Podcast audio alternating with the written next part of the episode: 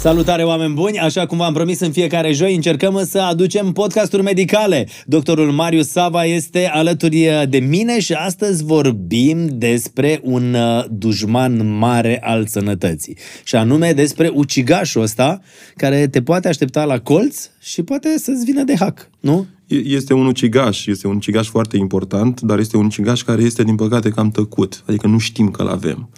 Asta e și mai periculos. Foarte periculos. Noi în România avem în momentul de față diagnosticați în jur de un milion jumătate de oameni cu diabet, cu un milion jumătate de oameni și se consideră că 30% nu sunt diagnosticați, adică probabil undeva peste 2 milioane de oameni, deci peste 10% din populația României are diabet în momentul de față. Despre diabet vorbim, oameni buni, iar acest podcast vi-l recomand și trebuie să-l ascultați pentru că s-ar putea la un moment dat viața voastră să fie schimbată în bine dacă ascultați uh, sfaturile doctorului Marius Sava despre acest uh, ucigaș, despre această boală. Doctore, cum apare diabetul ăsta?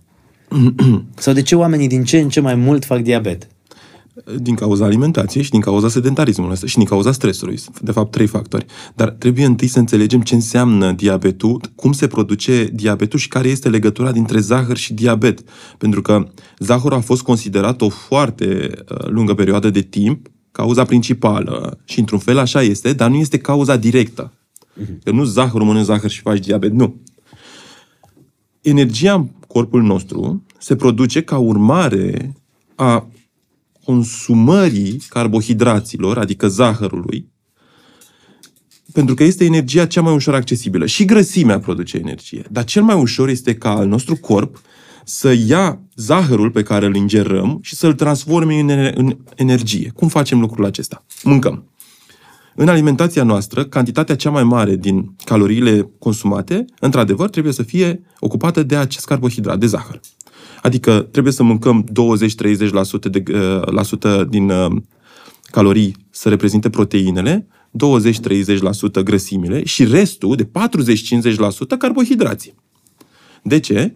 Zahărul sau carbohidratul intră în structura ADN-ului și a RNA-ului, adică celula de bază sau acea moleculă de bază a corpului nostru, RNA-ul și ADN-ul, are în structură zahăr. Avem nevoie de zahăr. Creierul consumă foarte multe glucide. Deci ai nevoie de zahărul ăsta, dar trebuie să fie cantitatea corectă. Trebuie să fie cantitatea corectă. Um, în momentul în care consumăm zahăr foarte mult, pancreasul, care este un organ care este în interiorul abdomenului nostru, undeva la centru, începe să producă insulină pancreasul nu produce doar insulină, deci noi trebuie să avem mare grijă de sănătatea acestui organ. Mai produce și uh, glucagon, mai produce și tripsină și alte multe substanțe care ajută la digestie, dar insulina, într-adevăr, poate este cea mai importantă substanță care este produsă. În momentul în care crește glicemia, pentru că mâncăm multe dulciuri, crește și insulina.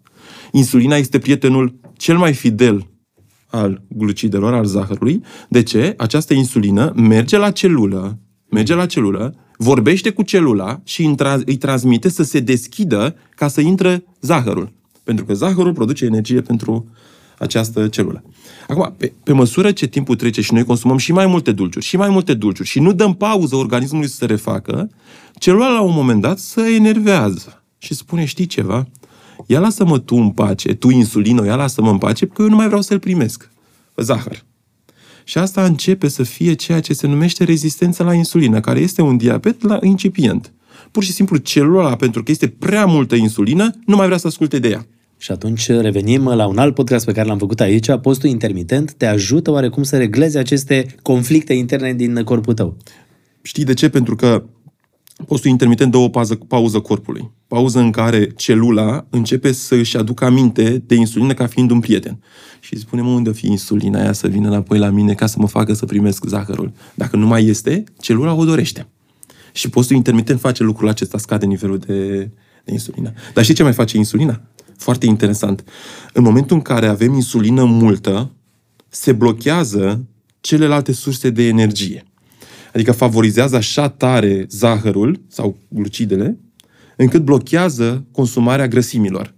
Și intrăm într-un cerc vicios. Nu consumăm grăsimi, suntem grași, pentru că suntem grași, facem rezistență la insulină și nu mai putem să ieșim. Deci insulina, pe lângă faptul că favorizează glucidele, uh, blochează și consumul de grăsime și grăsimea se așează prin corp. Ce ar trebui? Pentru că auzi din ce în ce mai mulți oameni și din păcate uh, a coborât uh, această boală și la copii și la vârste cât mai fragede, că, domne, diabet. L-a descoperit cu diabet. Ceea ce trebuie să știe, în momentul în care suntem diagnosticați cu un diabet la început, putem să rezolvăm complet problema. Putem să nu mai avem diabet dacă știm ceea ce trebuie să facem. Adică nu trebuie să fii descurajat, pentru că putem să luăm chestia asta de depresie, să spunem am diabet, mă, citesc pe internet, văd ce se întâmplă dacă am diabet și în momentul ăla cad într-o stare, din asta, asta este, sunt legat de medicamente toată viața, nu mai am ce să fac. Nu! Schimbarea stilului de viață poate să te vindece de diabet.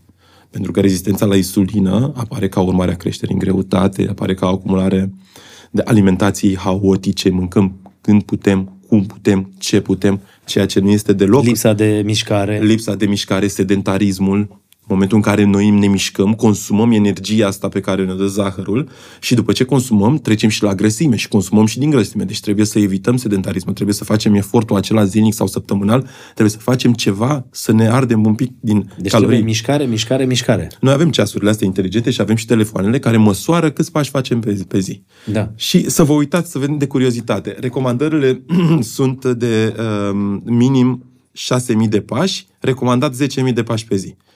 Deci minimum 6.000. Minim 6.000 de Da, pași și de recomandat recomandat? 10.000 de pași pe zi. Băi, ce-am făcut, mă? Stai să vezi. Chiar sunt uh, curios să văd acum. Cred că sunt curios și eu acum, dacă... Câți pași ai făcut, doctor? Ia să astăzi? vedem, fii, da. Sunt uh, curios așa.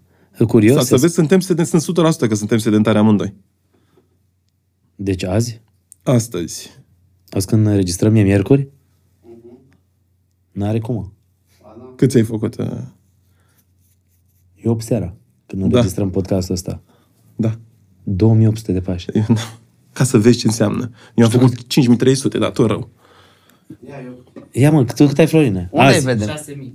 6000. Unde îi vedem? La sănătate.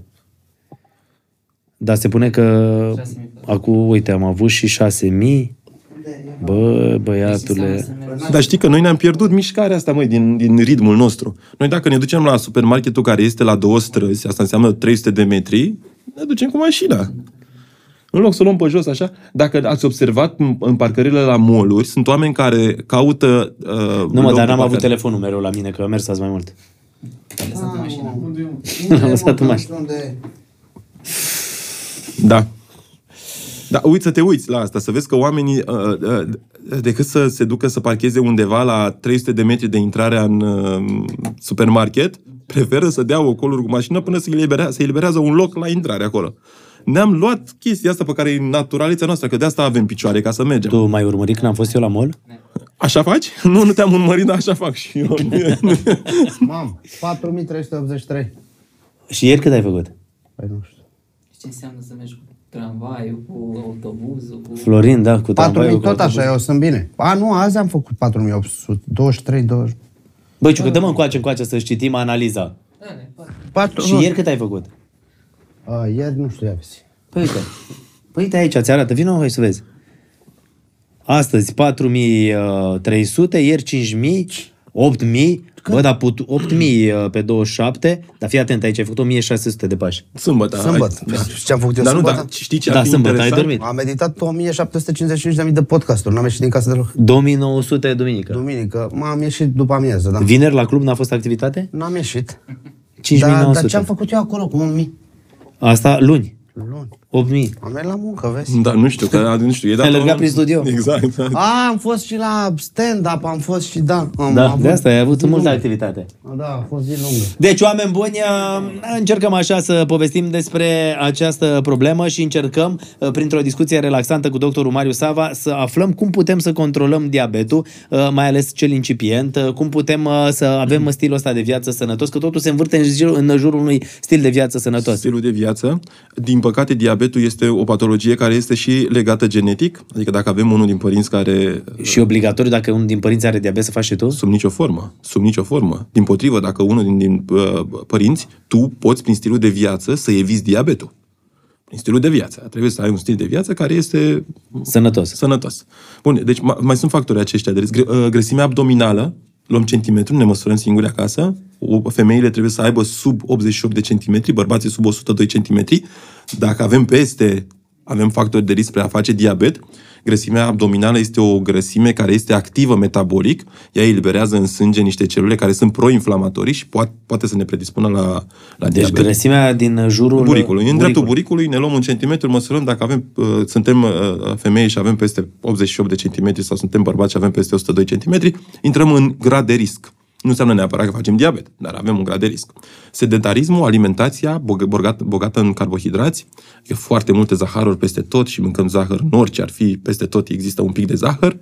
Fast food-ul ăsta. Fast food-ul, da. Nu neapărat fast food-ul, orice are un pic de zahăr. Orice, găsești un pic de zahăr pentru că dă o dependență. Zahărul și este și bun la gust, asta este adevărul, da.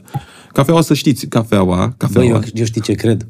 Eu cred că zahărul la un moment dat va fi pe pachetele de zahăr cum e pe pachetele de țigări. O credință mea proprie, din ceea ce am citit, este că zahărul omoară mai mulți oameni decât țigara. Și știi de ce? Pentru că nu se face atâta reclamă negativă cum facem țigării. Adică la zahăr, punem un pic de zahăr în cafea, punem un pic, știi? Dar zahărul, per total, cred că omoară mai mulți oameni decât țigara. În momentul de față. De fapt, sunt sigur că se întâmplă lucrul ăsta. Toate bolile astea metabolice pe care le avem, toate bolile, toate bolile cardiovasculare, toate bolile de vase, toate bolile de creier, toate bolile autoimune, sunt legate de consumul de zahăr.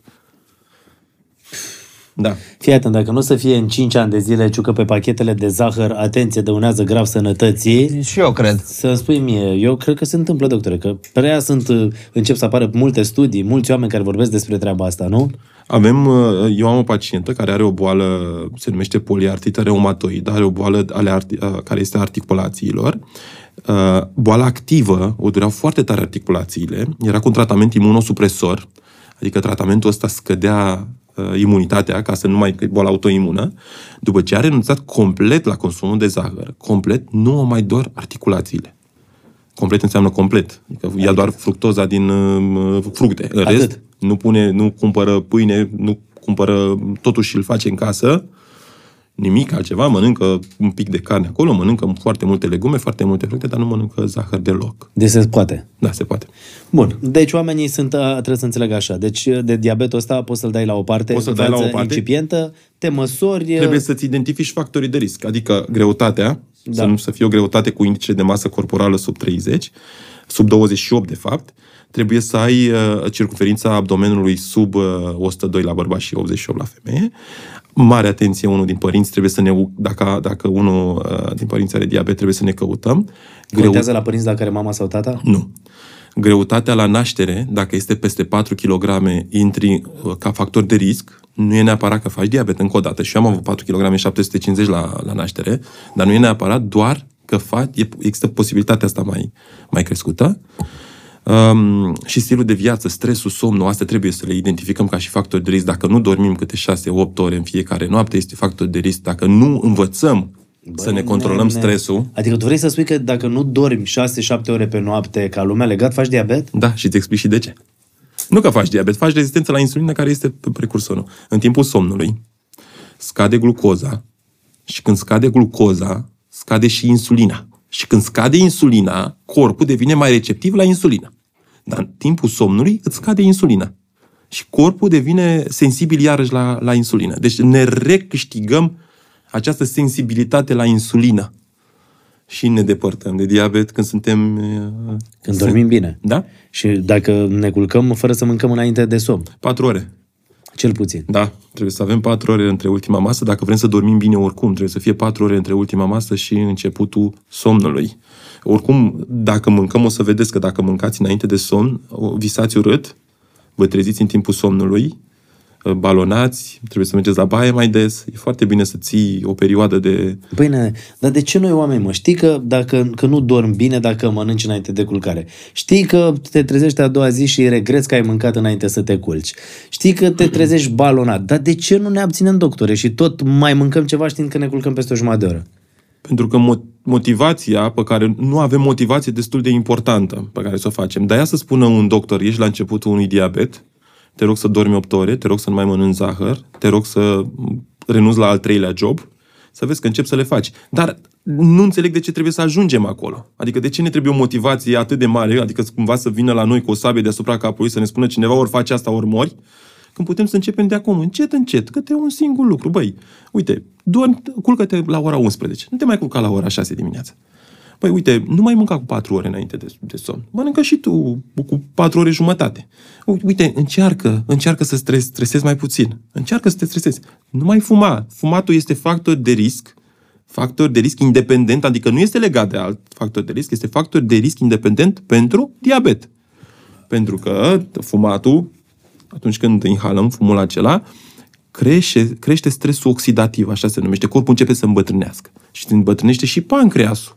Și pancreasul are niște celule în interior care celulele acestea produc uh, insulină și alea încep să moară din cauza fumatului și nu se mai produce destul de insulină și faci diabet. Și fumatul, alcoolul în exces. Mai consum alcool, am înțeles, nu se întâmplă nimic dacă consumi alcool o dată pe săptămână, consumi un pahar de vin. Dar dacă tu consumi în fiecare Cine zi, în fiecare zi... doar un pahar de vin o dată pe săptămână. Păi trebuie să încercăm să facem asta, trebuie să mergem Când acolo te chiar duci dacă să nu... bei cu un prieten un pahar de vin, mai merge încă un pahar de vin sau te duci să bei o bere, bei două, trei beri. Uite, în ceea ce privește alcoolul, este mai bine să fie rar și memorabil decât des și puțin.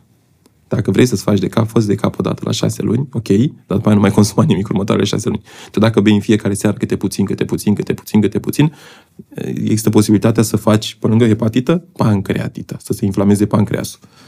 Și pancreatita cronică, cea mai întâlnită cauză de pancreatită cronică este consumul de alcool. Și consumul de alcool, mai ales de tărie. Acolo este o problemă, vinul nu face chiar așa rău. Bun, hai să vedem. Și Bun. uh, care sunt uh, simptomele diabetului? că ai zis că totuși nu prea se spune că ai diabet, la dar început simți nici ceva? nu știi. Nu, nu. Nimic, este a? complet asimptomatic și aici intervine uh, prevenția. Știi, noi avem, uh, pentru că suntem asigurați de stat, odată la șase luni sau odată pe an putem să facem niște analize gratis.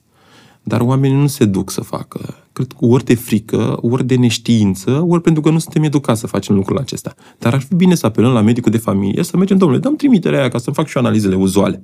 Îți dă niște, acolo niște analize, după aia te întorci să le citească și spune dacă ai o problemă. Dar nu fac asta românii. Sunt dezinteresați. N-am nimic. Știi? Știu eu.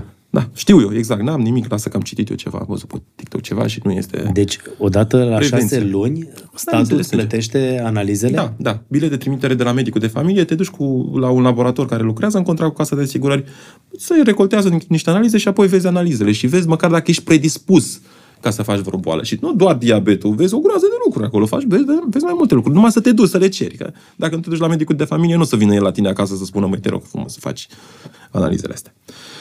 Există, și apropo de diagnosticul diabetului, media este de 3 ani. Deci 3 ani de când începe diabetul, este diagnosticat în medie după 3 ani. Și tu 3 ani, media. Sunt oameni care se duc conștiincios la fiecare 6 luni și descoperă imediat că au diabet, sau sunt oameni care câteodată complicațiile diabetului, diabetului sunt primele simptome, iar complicațiile sunt devastatoare. Zahărul, zahărul pe interiorul vaselor de sânge afectează fiecare vas, fiecare celulă. Și, de exemplu, există, se numește retinopatie diabetică.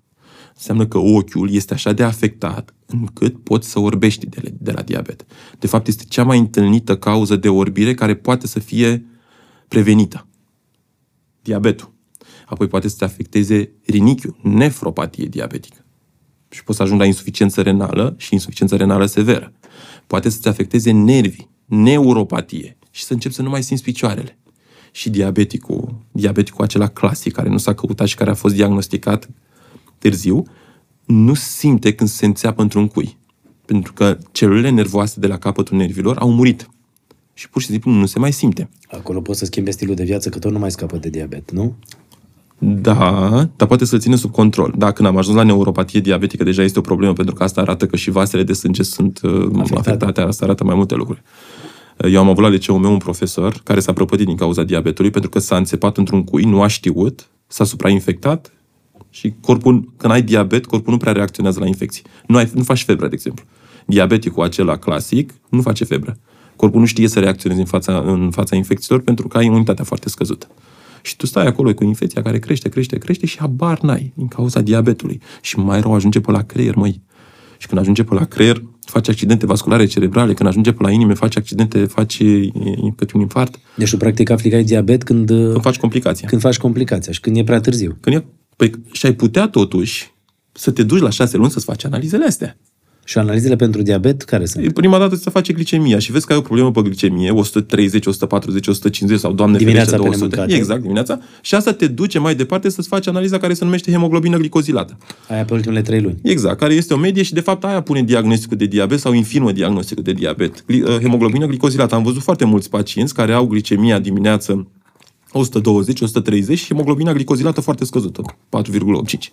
Adică nu înseamnă neapărat glicemia sc- crescută că ai diabet, dar hemoglobina gli- uh, glicozilată care este crescută înseamnă de cele mai multe ori. diabet. Și sunt niște analize, pe lângă faptul că sunt gratuite de la stat, Da. nici nu sunt costisitoare dacă nu, ai, nu știu, nu te înțelegi cu medicul de familie sau nu știi cum să procedezi. Păi, uh, uite, de exemplu, indicele HOMA, cel care se face pentru a descoperi rezistența la insulină, care este Da. da. precursoarea diabetului, costă 63 de lei, parcă, ceva de genul ăsta. Adică renunți la două pachete de țigări? Două pachete de țigări și îți faci... uh, Și îți Cât mai face... ai ciucă un pachet de țigări? 20... Deci asta e două pachete de țigări, 5, 23, incredibil. 25 pe acolo. două pachete de țigări, 25. renunți? Este atât de legat de diabet uh, fumatul, nici nu-ți închipui. Eu am la mine la cabinet, am o doamnă, care este doamna care mă ajută cu curățenia acolo, care fumează și ea și soțul. Și este o doamnă care este modestă din punct de vedere financiar. Și mi-a spus, doamnă, dar de ce fumați? Că să fumează un pachet pe zi. Ia un pachet, soțul un pachet. Și am zis, dar de ce fumați, doamnă? Și ea mi-a spus, uh, păi, domn doctor, e singura plăcere. Uh, nu, am, de aia am zis, dar ați făcut o dată socoteala câți bani Consumați. cheltuiți, da. Ia să vedem. mă. Deci Și 50 fă- de lei oamenii ăștia cheltuiesc? Da, și- 50, și- 54 de lei pe zi, ori 365, fă socoteala să vezi. Nici nu-ți închipui la ce sumă ajungi. Mamă, aproape 200 de milioane. 200 de milioane. Așa am zis și eu, 4.000 de euro, 3.800 de euro, parcă. Da, și se, 3.900, și am zis, 4.000 de doamnă, euro. nu mai bine pe ăștia 4.000 de euro îi luați frumos și vă duceți într-o vacanță să vedeți pământul ăsta și ce vacanță îți faci de 4.000 de euro. Adică îți faci o plăcere dacă vrei, dar nu mai fumați. Nu poate să se lase, care și un început de diabet, Uh, dar diabetul, dar fumatul Deci în la continuare. fumători mai devreme sau mai târziu ajung să aibă probleme cu diabetul. Uh, Nu este o regulă, dar au mult mai, mult Multe mai șanse. ușor. Da, da. Fumatul, alcoolul, sedentarismul, lipsa somnului, alimentația care este bogată în carbohidrați, adică în zaharuri, care cu rezistența la insulină și uh, lipsa acestui uh, control periodic. Bun, și m-ai întrebat ce simptome apar la început. La început poate să apară transpirația nocturnă. Transpir noaptea, asta este. E cald. Nu, dar transpirația nocturnă este din cauza jocului glicemie-insulină. Scade glicemia foarte tare și când scade, s- încep să ai frisoane, apoi crește, apoi scade și încep să transpiri. Încep să nu-ți mai simți picioarele foarte bine, începe să scadă părul de pe picioare. Nu cred. Da? Începe să, încep să ai tulburări de vedere și nu știi de ce. Zici, băi, nene, de ce nu văd eu bine? Din cauza diabetului, de fapt, care începe acolo să-și facă... Treaba. Încep să ai greață, încep să ai vărsături, încep să ai uh, tot felul de uh, probleme din astea care nu te duc neapărat cu gândul că la ai avea o problemă atât de gravă. Da, astea apar, de fapt, după ceva timp. De... Nu neapărat, poate să, poate să apară și la început, pentru că e glicemia foarte crescută și nu să nu fie încă, um, să nu fie boala atât de avansată încât să nu mai poți să faci nimic. Setea excesivă. Setea excesivă, corpul încearcă să, uh, cumva să elimine glucoza din sânge și ție sete, ție sete, ție sete și pentru că ție sete și corpul încearcă să elimine zahărul, te duci și des la toaletă și urinezi frecvent. Un alt semn de diabet. Și aici vine întrebarea. Mergem, facem glicemie? Hai să mergem să facem glicemie. Și glicemia e la lim- limită. Și ne iese și hemoglobina aia glicozilată. Așteptăm să vedem ce se întâmplă sau mergem la medic? Pentru că oamenii așteaptă. Nu se duc la medic. Da, dar știi ce vreau mm. să, să te întreb? Diabetul ăsta mereu auzi că e diabet uh, zaharat 1, diabet uh, zaharat de tip 2. Care e diferența între ele? Tot ce am vorbit noi până acum, am vorbit despre diabetul de tip 2, care este un diabet cauzat de noi, diabetul de tip 2. Este de ritmul de viață. Deci diabet de tip 2 e ce am povestit până acum și e stilul de viață, Stilul de viață. Care poate clar să dispară dacă tu ai grijă de tine. Dacă îl găsești la început, dacă îl descoperi la început, poate să dispară. Pe măsură ce avansează, pancreasul și epuizează celulele care fac insulină și apoi devine irreversibil. Dar dacă îl iei la început, atunci la început, când ai glucoza în sânge 150 și ai hemoglobina glicozilată 6, poți, cu regim și cu stil de viață, să nu mai ai diabet. Diabetul celălalt, diabetul de tip 1, nu este vina nimănui. Diabetul de tip 1 apare ca o afecțiune autoimună. Este corpul tău care luptă cu pancreasul. Este, se mai numește și uh, diabet juvenil, pentru că este diagnosticat în copilărie, undeva se diagnostichează cel mai greu undeva între 4 și 7 ani sau undeva între 11 și 14 ani, atunci apar simptomele. Și este responsabilitatea noastră a părinților să fim atenți la copiii noștri la simptome, pentru că ei nu o să ne spună, poate consideră normal și trebuie să fim foarte atenți. Orice miros a respirației dulceag poate să însemne diabet. Adică îl simți, îți dai seama de asta? Îl simți, da. E da. altfel. Da. Mănâncă, dar nu se îngrașă. Este obosit tot timpul. Se plânge de tulburări de vedere. Are o somnolență, tot timpul este somn.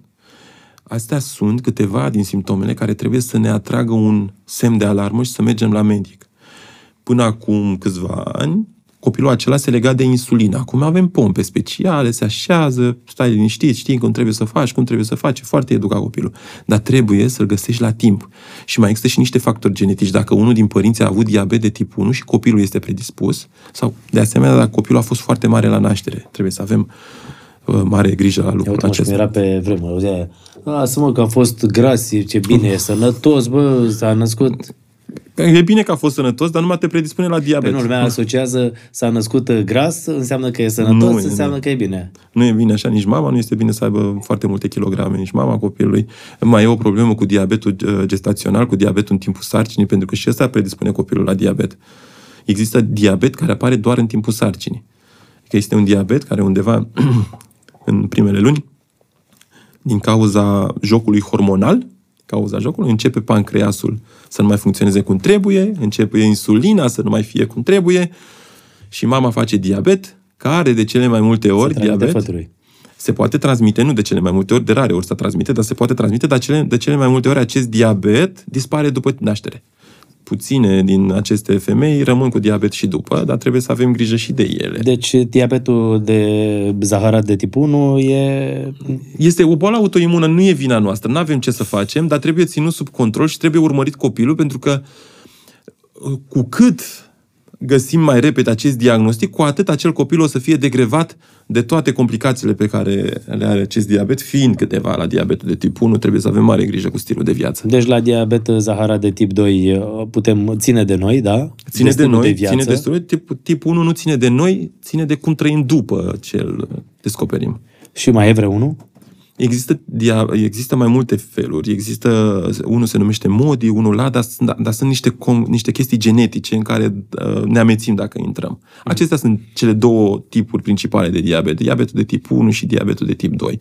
Unul este de cauză genetică sau unii mai zic că și unele infecții din copilărie, deși e, mi-e greu să cred, și diabetul de tip 2 pe care putem să îl evităm. Și mai putem e diabetul ăla când practic trebuie să iei pastile. Ăla, e la- ăla este diabetul de tip 2 care nu poate fi controlat prin uh, Alimentație. Prin alimentație. Inițial, când ajungi la medic cu diabetolog și te diagnostichează cu diabet de tip 2, primul lucru pe care o să-l facă un diabetolog cinstit și sunt cinstiți, este să-ți schimbe stilul de viață. Și să spune, uite, Cătălin, tu trebuie să slăbești, trebuie să nu mai fumezi, trebuie să nu mai consumi alcool, trebuie să dori, trebuie să încerci să te stresezi mai puțin. Fă și tu două din astea. Și dacă faci, peste șase luni când te vezi, Adică nici măcar toate. nu, fă, Schimbați un alege. pic stilul de viață. A- Exact asta trebuie să faci. Și ajungem la o altă problemă a vieții noastre, stresul. Stresul este cauzator de diabet. Știu, Stresul ăsta, doctor, ce zici că nu po- nu-i palpabil, adică nu, unde e stresul ăsta, știi? stresul este în noi. Așa este. De asta, adică toată lumea zice, domne, nu te mai stresa. Ce înseamnă? Că da. dacă, nu știu, sună telefonul și primești o veste proastă, te stresezi. Da. Dacă în trafic te înjură unul, te stresezi. Dacă Asta e o te mare cerți cu un problemă în coleg la București. muncă, te stresezi, nu? Da, da, poți să nu o faci, Cum? Adică ieși în trafic și te clasonează cineva din spate pentru că s-a făcut verde și tu nu ai uh, plecat. Și te superi. Uite mă și pe ăsta. Nu te enerva. Adică tu trebuie să conștientizezi când pleci de acasă Da. Că poți să ai o zi bună, dar totul depinde de tine. Bă, Totul orice depinde s-ar de tine. întâmpla, vreau să fii zen. Exact așa Vreau fac. să fii zen. Chiar Faci chestia dacă- asta? Da. Nu cred, doctore. Cum Pe e? cuvânt de onoare că așa, eu sunt un tip relaxat, nu știu dacă ai observat, Da, adică se nu vede sunt asta. foarte... Mă, eram, nu eram așa. Aveam caninii plini de sânge, crede-mă, deci mă enerva orice, oricând, mă supăra. Nu cred. Nervos. Eram Pentru real. parcă am, eram- într-adevăr, parcă am Da. și cu zâmbetul pe buze Da, mereu. dar n-am fost așa. Eram, mă supăra orice, oricând, oricum. Până când mi-am dat seama că eu nu fac rău celui pe care vreau să mă răzbun. Eu îmi fac rău mie. Asta e valabil și pentru ea care trimit comentarii de hate uh, pe uh, diferite rețele de socializare. De fapt, ei nu fac altceva decât să-și facă răul lor. Vrei Pentru să că ei spun ceva? aruncă un venin da. undeva Nu, ei să încarcă. Acum să fiu sincer. Adică tu, ce- te, te influențează foarte tare că spune ceva? Nu, asta spun. Ei să nu, pentru încarcă. că Mie mi se pare că sunt oameni nefericiți. Eu spun foarte sincer. Nefericirea trebuie să fie exprimată în ceva. Și nu poți să vorbești de rău de tine, vorbești de rău de alții. Sunt oameni doar nefericiți. Întotdeauna, și mai sunt, pe lângă faptul că sunt nefericiți, sunt oameni agresați. Un agresat, ca să supraviețuiască, trebuie să devină agresor. Pentru că altfel nu poți. Și ești și nefericit ești și agresat și în felul ăsta trebuie să te răzbuni pe cineva. Pe mine nu mă deranjează așa tare. Dacă te face să te simți mai bine, ok, dar pe de altă parte vezi că tu te încarci negativ, nu eu. și la, tine, la urma urmei, la tine în corp se declanșează tot felul de probleme. 20 de minute de stres acut, 20 de minute de emoții negative, îți scade imunitatea timp de 4 ore după cu 50%. Niște celule, mă rog, sunt niște detalii. Dar știi ce vreau să te întreb, săraci? Uite, am scăpat de vremea asta, examenelor, mă, băi, era stresul mare la examene. Ai învățat, n-ai învățat, sau ăla era alt stres. Este, nu, este și stresul, dar este un stres care este acceptat. Nu poți nici să stai nepăsător, zici nu învăț nimic, nu fac nimic și mă duc la examen așa ca să-l iau. Nu, dar ar fi foarte bine să încep să vezi cu două săptămâni înainte ca să nu fii stresat. Eu vorbeam ceva, știi, aveam o idee foarte... Am dat foarte multe examene și la sfârșitul uh, rezidențiatului am dat un examen uh, complex, rău, greu, rău de tot. Examenul de specialitate. Și vorbeam cu un coleg de-a meu și spuneam, băi Cătălin, ce se poate r- întâmpla cel mai rău? Și el îmi spunea să picăm. Și eu zic, bun, deci am acceptat varianta asta, putem să picăm. De aici încolo ni se poate întâmpla doar bine. Hai să ne gândim la bine, la nu ne gândim la rău. Eu am acceptat că se poate întâmpla asta. Deci e cum gândești tu modul tău de a fi. Și, Cum am devenit. Și cum ai devenit, da. Nu eram așa, da. Și să te gândești că oricum n-ai cum să influențezi anumite lucruri. Sub nicio formă, oricât de mult și ba mai mult, s-ar putea să le faci mai rău. Știi că câteodată ne ia vorba pe dinainte din cauza nervilor și începem să spunem lucruri pe care le regretăm la 5 minute după.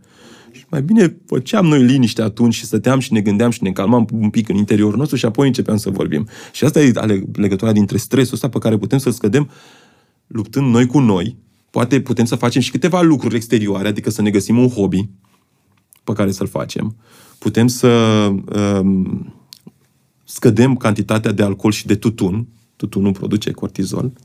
Cafeaua este un antioxidant, te protejează pentru diabet, dar în cantitate mare poate să-ți producă diabet.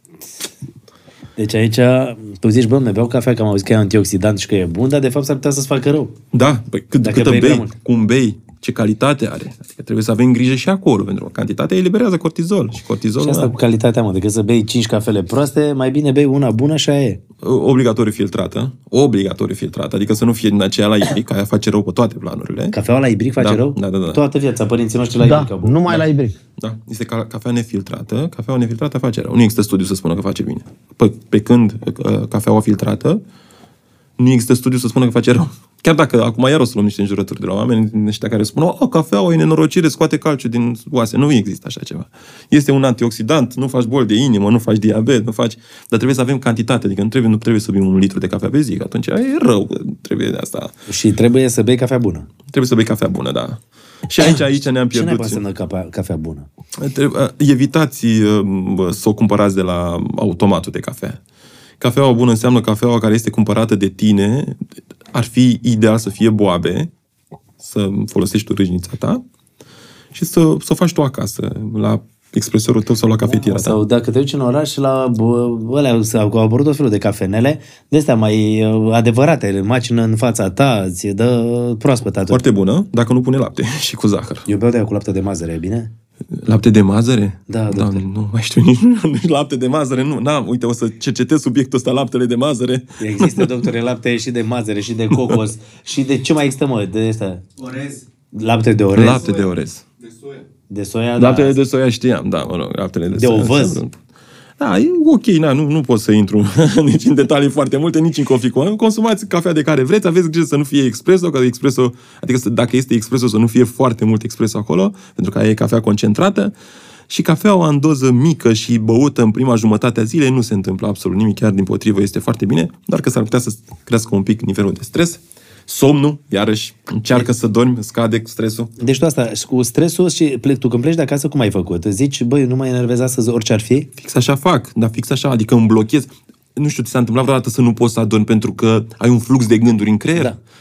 E, atunci trebuie să-ți blochezi fluxurile de gânduri. Adică să stai și zici, nu vreau să gândesc. Uite, stai Păi și așa. tot vine gândul peste Păi tine. nu, îl blochezi iarăși, îl blochezi iarăși, îl blochezi iarăși și la un moment dat o să devină o obișnuință. Pentru că Cea mai întâlnită cauză de insomnie este, de fapt, că în creierul nostru, în interior, sunt foarte multe fluxuri, foarte multe gânduri care...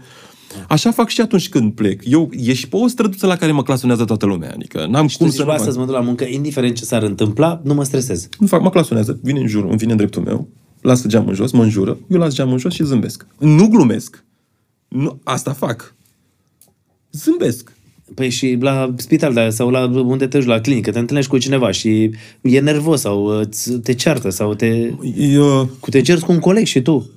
dar nu mă cert. Te Cum cerți să cu mă cert? soția. Cum să, nu mă cert. Cum să mă cert? De te ce să mă enervează cert? copilul. A, cum aș putea să mă cer cu copilul? Bă, nene, deci doctorul e zen. Nu, dar nu, dar asta cearta trebuie să ne iasă din uh, Deci să obișnuință. încercăm să fim un pic mai pași. Trebuie să lăsăm de la noi, trebuie să știm, uh, trebuie să punem în balanță tot timpul ceea ce pierdem și ceea ce câștigăm. Și atunci când ceea ce câștigăm este superior a ceea ce pierdem, trebuie să alegem ceea ce câștigăm. Trebuie să ne dăm seama că oamenii au probleme. Oamenii în momentul în care opresc, cum am spus eu, în dreptul nostru și ne înjură, au o problemă. Bun, o să grăbesc, eu știu, să duc la spital și am E, mai bucurat. fă mă câteodată pe unii și eu când mă duc să spre școală, uh, trebuie să-ți dea prioritate niște oameni și îți dau prioritate sau la muncă. Când plecăm de la muncă, e o străduță mai mică pe acolo, pe la noi, băi, nene, și când ești în principal aia, mai sunt unii și văd că vorbesc singuri așa în mașină. Tu îți dai seama Pe cine- mine mă și amuză câteodată că uh, atunci când sunt setată pe modul ăsta, bă, orice ar fi, nu mă enervez, îi vezi pe câte unii săraci de aici și zic, bă, dar la ce te ajută? Că oricum nu, nu se întâmplă nimic. nu se întâmplă nimic și nu ești productiv. Adică Atunci când te grăbești să faci ceva și ești agitat, nu-ți iese. Calmează-te și la mine oricum în meserie, dacă la medic văd câteodată 40 de pacienți pe zi, Mamă, dacă doctor. atunci când s-ar, s-ar întâmpla să mă enervez, m-am enervat odată pe să aminte, dacă se întâmplă să mă enervez, a- ar fi jale, îți dai seama să mă enervez cu un pacient, după aia pe următorii 20 pe care mai am să fiu nervos cu ei. Nu, mă, nu o să găsești un pacient, unul singur o să găsești, dar nu o să găsești un pacient la care eu am vorbit urât, la care am Ai, țipat. găsit, ai zis unul singur. Da, unul singur, doamnă. A, dar știi ce vreau mă, să te întreb la chestia asta? Deci tu te setezi de acasă, zici, bă, nu mă enervez Da, și e bine. da, Dacă nu reușești să schimbi stilul de viață, ajungi practic la medicamente. da.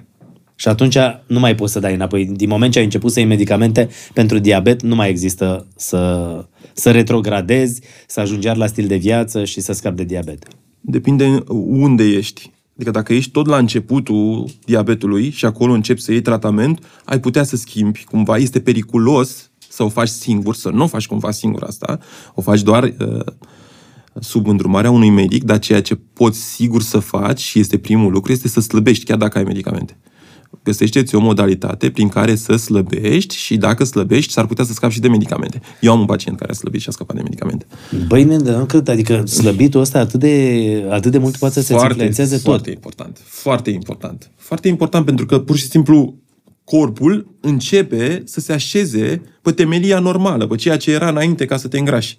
Și încep, prima grăsime care se consumă este grăsimea care este în jurul organelor. Inima, ficatul, pancreasul, aia este prima grăsime care se consumă. Și când începi să slăbești și nu mai mănânci carbohidrați foarte mulți, că tot ne revenim la carbohidrați, începe să crească sensibilitatea la insulină, că noi, de fapt, diabetul de tip 2 este o sensibilitate scăzută sau absentă la insulină. Nu mai vrea insulină corpul. Dar dacă slăbești, reușești să faci lucrul acesta fără probleme și s-ar putea să scapi de medicamente dacă ești undeva la început. Dacă aștepți sau dacă lucrurile sunt avansate, pancreasul nu mai știe el să producă insulină. Și dacă nu mai produce insulină, ai un diabet care nu este controlat prin, a- prin uh, Și alimentație. practic, ai așa, diabetul de tip 2, am vorbit de diabetul Da. de tip 1, e moștenire genetică, boală autoimună, n- acolo Nu, nu prea nu ai prea cum ai să ce să intervii. faci, La diabetul de tip 2 e în felul următor. Prima dată schimbi stilul de viață. Da. Prima și dată mergi poți la să medic, scapi. Schimbi stilul de viață, așa o să spună orice medic, poți să scapi complet. Nu reușești să faci chestia asta, descoperi pe ea târziu, iei medicamentație, Plus schimbarea stilului de viață. plus schimbarea stilului de viață și dacă e serios, ai șanse să reduci da, pastile. da. Și apoi vine, când nu mai poți nene și zice doctorul, trebuie să faci insulină. în fiecare zi, că dacă nu, nu e bine. Da.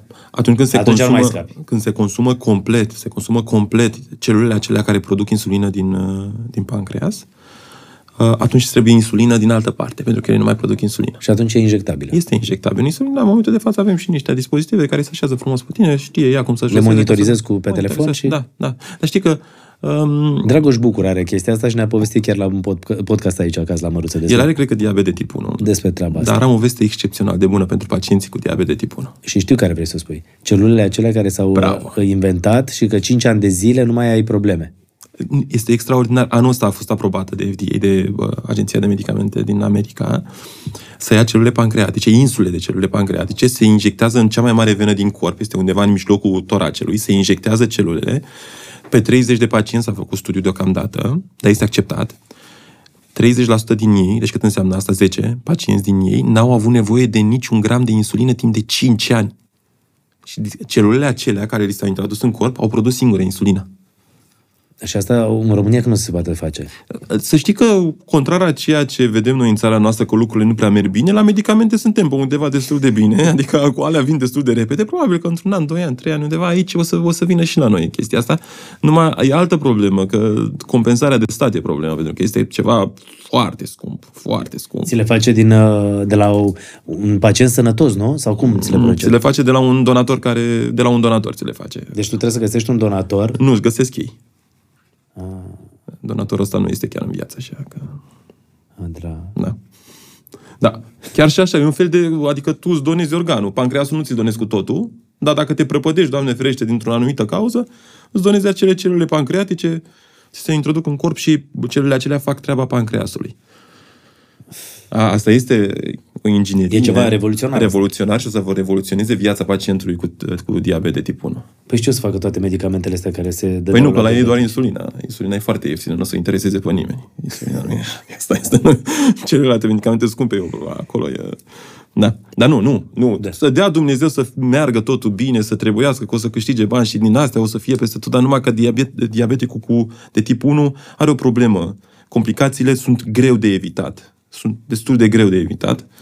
Și uh, această terapie cred că o să fie revoluționară. Și terapia asta o să îmbunătățească și calitatea vieții și o să și lungească viața. Mm. Care este un lucru foarte important la diabetul de tip 1. Haide să fie pentru toți oamenii care trec prin așa ceva, pentru că e o boală destul de uh, nenorocită, pentru că dacă nu o descoperi la timp sau o descoperi uh, prea târziu uh, Dacă o ignori. sau dacă o ignori, poate să-ți producă foarte multe neplăceri în viață și să-ți facă foarte mult rău. De fapt, ăsta este sfatul meu. Domnule, dacă ești acolo la limită, nu ignora chestia asta să spui, a, lasă, domnule, că am eu glicemia 180 dimineața, nu se întâmplă nimic. Nu ignora, tu te mai la medic. Să știi că medicul nu câștigă absolut nimic că te duci la el.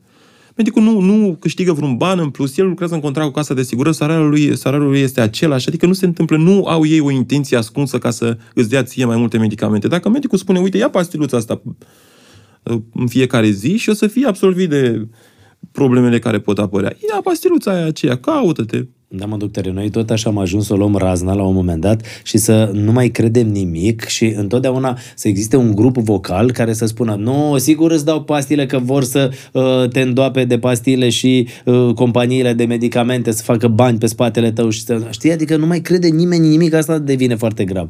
Și știi ce mai și facem? toată lumea, adică sunt grupuri care își fac uh, tot felul de, uh, nu știu, mm, de adepți și oamenii ăștia de fapt nu fac bine deloc. Nu mai știi în cine să crezi, știi? medicii sunt făcuți ca să trateze oameni bolnavi. Domnule, dacă tu nu crezi în el, du-te, stai de vorbă cu el și vezi ce îți spune și el. O iau dintr-o, o iei așa dintr-o dată, domnule, ăsta vrea să mă mintă, vrea să... Eu am de-a face cu asta, pentru că eu dau spray-uri. Pentru pacienții care au boli de plămâni cauzate de fumat, Pentru că tu ai, pe lângă uh, specialitatea ta de somnolog, nu? sunt și pneumolog. Ești pneumolog. Da. Și dai spray-uri pentru Spray-uri pentru tratamentul astm, astm și pentru o boală a fumatului se numește BPOC. Nu vrei să... Doamne, ce pățesc de dependență. Ce are în el. Am vorbit eu cu cineva. și mai mult de atât, pentru pacientul, pentru pacientul cu astm, avem acum o terapie biologică să face o injecție odată la două luni. Ceva revoluționar, la fel. Costă foarte mult, 2000 de euro și eu le fac dosarul ca să fie gratis. Și cumva îmi pun pielea la bătaie, pentru că dacă casa de asigurări găsește ceva greșit, m- mie o să-mi ceară bani. Și i-am dat unui pacient. I-am făcut dosarul, i s-a aprobat, este gratis, 2000 de euro la două luni. Trebuie să facă de... O injecție pentru astm. O e dată ținut- la două luni? O dată la luni o injecție și e ținut perfect, controlat, nu mai răcește, are funcție pulmonară normală. O dată la două luni? O dată la Cât două timp? luni. Uh, Tot restul vieții. Da. Dar nu, trebuie, nu te legi neapărat. Când ai, nu mai vrei să o faci, nu mai vrei să o faci, dar te întorci la starea inițială. Dar stai să vezi că a f- ce a făcut pacientul meu. Pacientul meu a vorbit cu un vecin și vecinul i-a spus, mă, tu știi ce bagă în tine acolo? Bun. Mă rog, asta Și? este. A venit, n-a venit la două luni, a venit la trei luni în mare agravare a azmului. Nu mai putea să respire. Spun, ce ați făcut, domnul? Hai. A zis, l-am Uite. ascultat pe Mitică de Așa la mi-a zis, trei. am vorbit cu, dar foarte sincer. Da. Am venit cu, am vorbit cu vecinul ăsta al meu și vecinul meu mi-a zis, domnule, tu știi ce bagă în tine acolo? Și n-am mai vrut. Am Să început. știți că nu e bormașina care se aude de la vecini, este pur și simplu expresorul nostru care s-a decuplat. Auzi că vorbim de cafea să Da, supăra. a zis, bă, n-ați băgat o cafea, n-ați băgat o fisă, m-a ținut degeaba pornit aici. Bun, da. deci uh, pentru diabet, uite asta pentru astm, foarte tare, să, să te caute lumea, doctore, să întrebe, uh, îl găsiți pe Instagram pe doctor, deci căutați aici în uh, descrierea podcastului și îl găsiți uh, pe doctor și mi-ar plăcea să afle cât mai multe lume de aceste lucruri, pentru că pot să se salveze de multe probleme. Da, sunt foarte multe lucruri care au apărut și oamenii nu sunt educați cu privire la, la lucrurile care au apărut pentru orice patologie. Sunt boli, sunt, sunt medicamente uh, biologice, medicamente care merg direct la sursă, medicamente pentru tumori, pentru, Doamne ferește, uh, cancere, toate avem în momentul de față terapie care păcălim boala foarte mult timp. Și avem terapii biologice din astea care merg la sursă. Uite, eu văd la sora mea care este dermatolog, sora mea are, uh, există o boală care se numește psoriasis, psoriasis înseamnă că apar pe tine da. niște chestii, are o terapie biologică, tot la fel o injecție care se face, domnule, îți dispare. Dispare după tine chestia aia. Dar tot la fel, oamenii nu știu, Și o faci odată la cât timp? Uh, nu, de, depinde de biologic și de boală. Câteodată la două săptămâni, câteodată o dată pe lună, la unii o dată la trei luni chiar. Adică nu este ceva care să te legi sau ceva E o foarte injecție? special. O injecție, da. Păi și nu afectează alte organe? Păi iar să ce vorbește cu vecinul și vecinul îi spune, mă, tu știi ce bani tine? Nu îi afectează nimic, că ele sunt super cercetate. Super cercetate sunt. Dar încă o dată, este strict alegerea pacientului. Niciodată nu o să forțez, niciodată nu o să induc, el hotărăște, dar la fel este și cu subiectul nostru. Am găsit niște statistici în 2021, de exemplu, Da. 1,1 milioane de pacienți au murit din cauza diabetului. În 2021. În Europa. Cunoscuți. În Europa. Da, Cunoscuți. Da, sunt mai mulți care au murit. Mamă, în România, Da. nici nu vine să citesc statisticile astea, jur. În 2020, unul din nouă români are diabet, avea diabet zaharat. Probabil acum a crescut. Da. Da. Suntem pe trend ascendent pentru că creștem și în greutate. Uh, numărul de pacienți cu diabet zaharat tip 2 crește odată cu înaintarea în vârstă, categoria cea mai afectată fiind adulții cu vârsta 60-79 de ani. Riscul începe după 45 de ani. E, Fapt, na. da. Păi de ce? Începe, încep să se consume uh, acele celule de care spuneam din pancreasul nostru. Dacă avem și câteva kilograme în plus, dacă mai avem și pe cineva în familie care are diabet, dacă nu avem nici grijă cu stilul nostru de viață, ne predispune. Nu e obligatoriu. O mică parte din oamenii aceștia fac diabet, dar numai că intri în clasa aceea de risc. E, Trebuie să te cauți mai des. Diabetul este mai frecvent la bărbați, Da? iar prediabetul uh, la femei. Cum Da. da. asta? Uh, Prediabetul se referă la rezistența la insulină. Rezistența la insulină este mai des întâlnită la femei și diabetul este mai întâlnită la bărbat și din cauza greutății și din cauza fumatului, că bărbații sunt mult mai fumători decât uh, uh, femeile și noi nu suntem protejați hormonal. Noi nu avem estrogen, noi avem mult testosteron și testosteron, testosteron îmbătrânește, spre deosebire de estrogen care te Deci ține nu e tânăr. bine să ai testosteron, că auzi mereu să ai testosteron, să ai testosteron. Este bine să...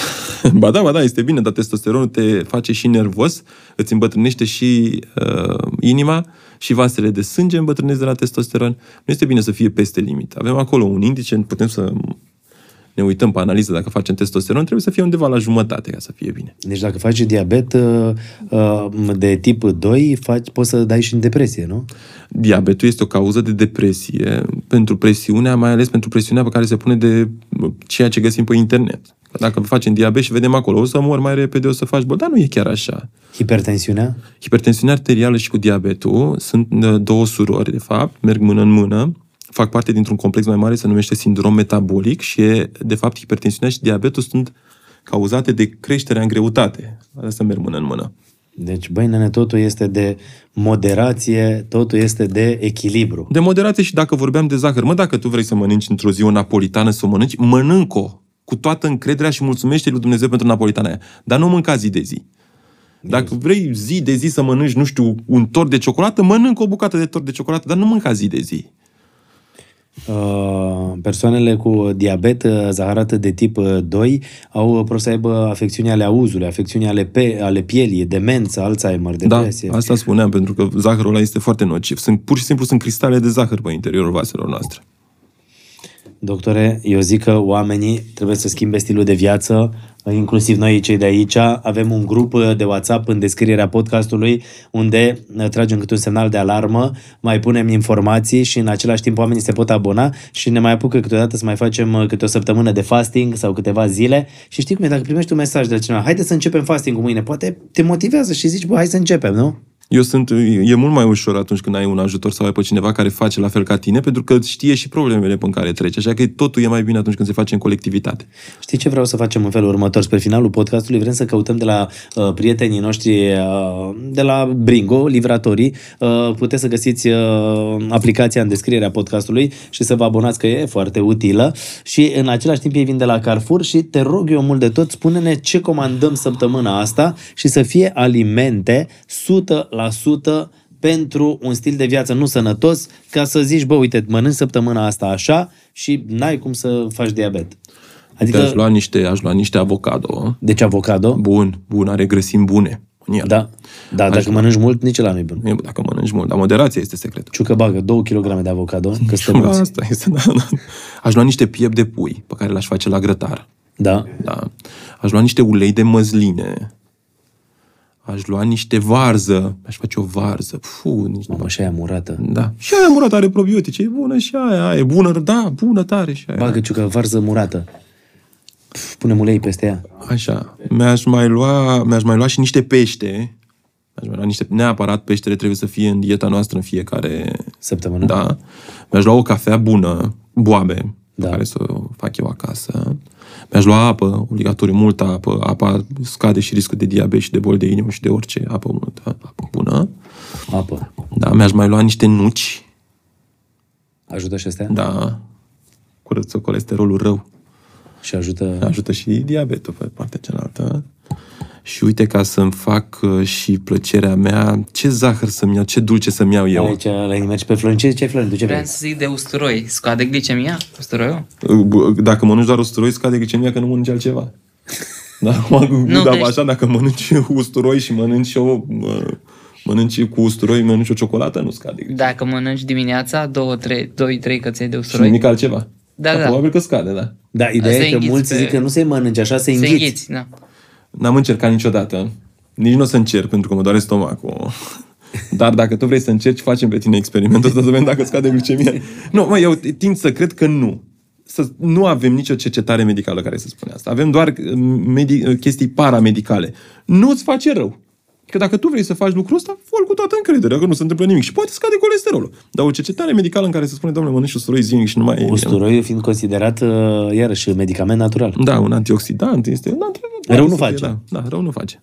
Mă rog, nu știu dacă înghițit așa, că Asta poate te doare îți performează. stomacul de la... Asta mai bine mănânc două bucăți de ciocolată. Da, bă, uite, băi, trecem de la una la alta, măi, și vrei Dar să fii există sănătos. ciocolată pentru uh, diabetici, Diabetici, da. Cu un dulcitor natural, cu ștevior, cu aspartam, cu tot felul de chestii. În Care acestea, nici alea nu sunt. Nici alea nu sunt bune. Dar, uite, diabeticul. Diabeticul vrea dulce? Diabeticul nu, pentru că este frică, nu vrea dulce. Dar dacă vrei să mănânci o înghețată pe an, mănâncă înghețata aia pe an și ai grijă la glicemie. Adică ai grijă cum să faci insulina sau ai grijă cum e medicamentele. Fă-ți o poftă dată pe an. Nu se întâmplă nimic. Ideal ar fi, eu știu o persoană, persoană care are de 35 de ani diabet și nu are nicio complicație a diabetului. Pentru că e foarte atent. Foarte atent. Foarte atent. Adică se poate. Da. Deci are 70 și are 75 de ani acum și are de la 40 de ani. diabet. Dar știi ce nu înțeleg eu, mă, doctore? De ce oamenii când știu că au probleme, că pot să facă complicații, tot n-au puterea să se abțină de la a mânca, de la a face tot felul de excese? De ce? Pentru că uh, complicația nu este imediată.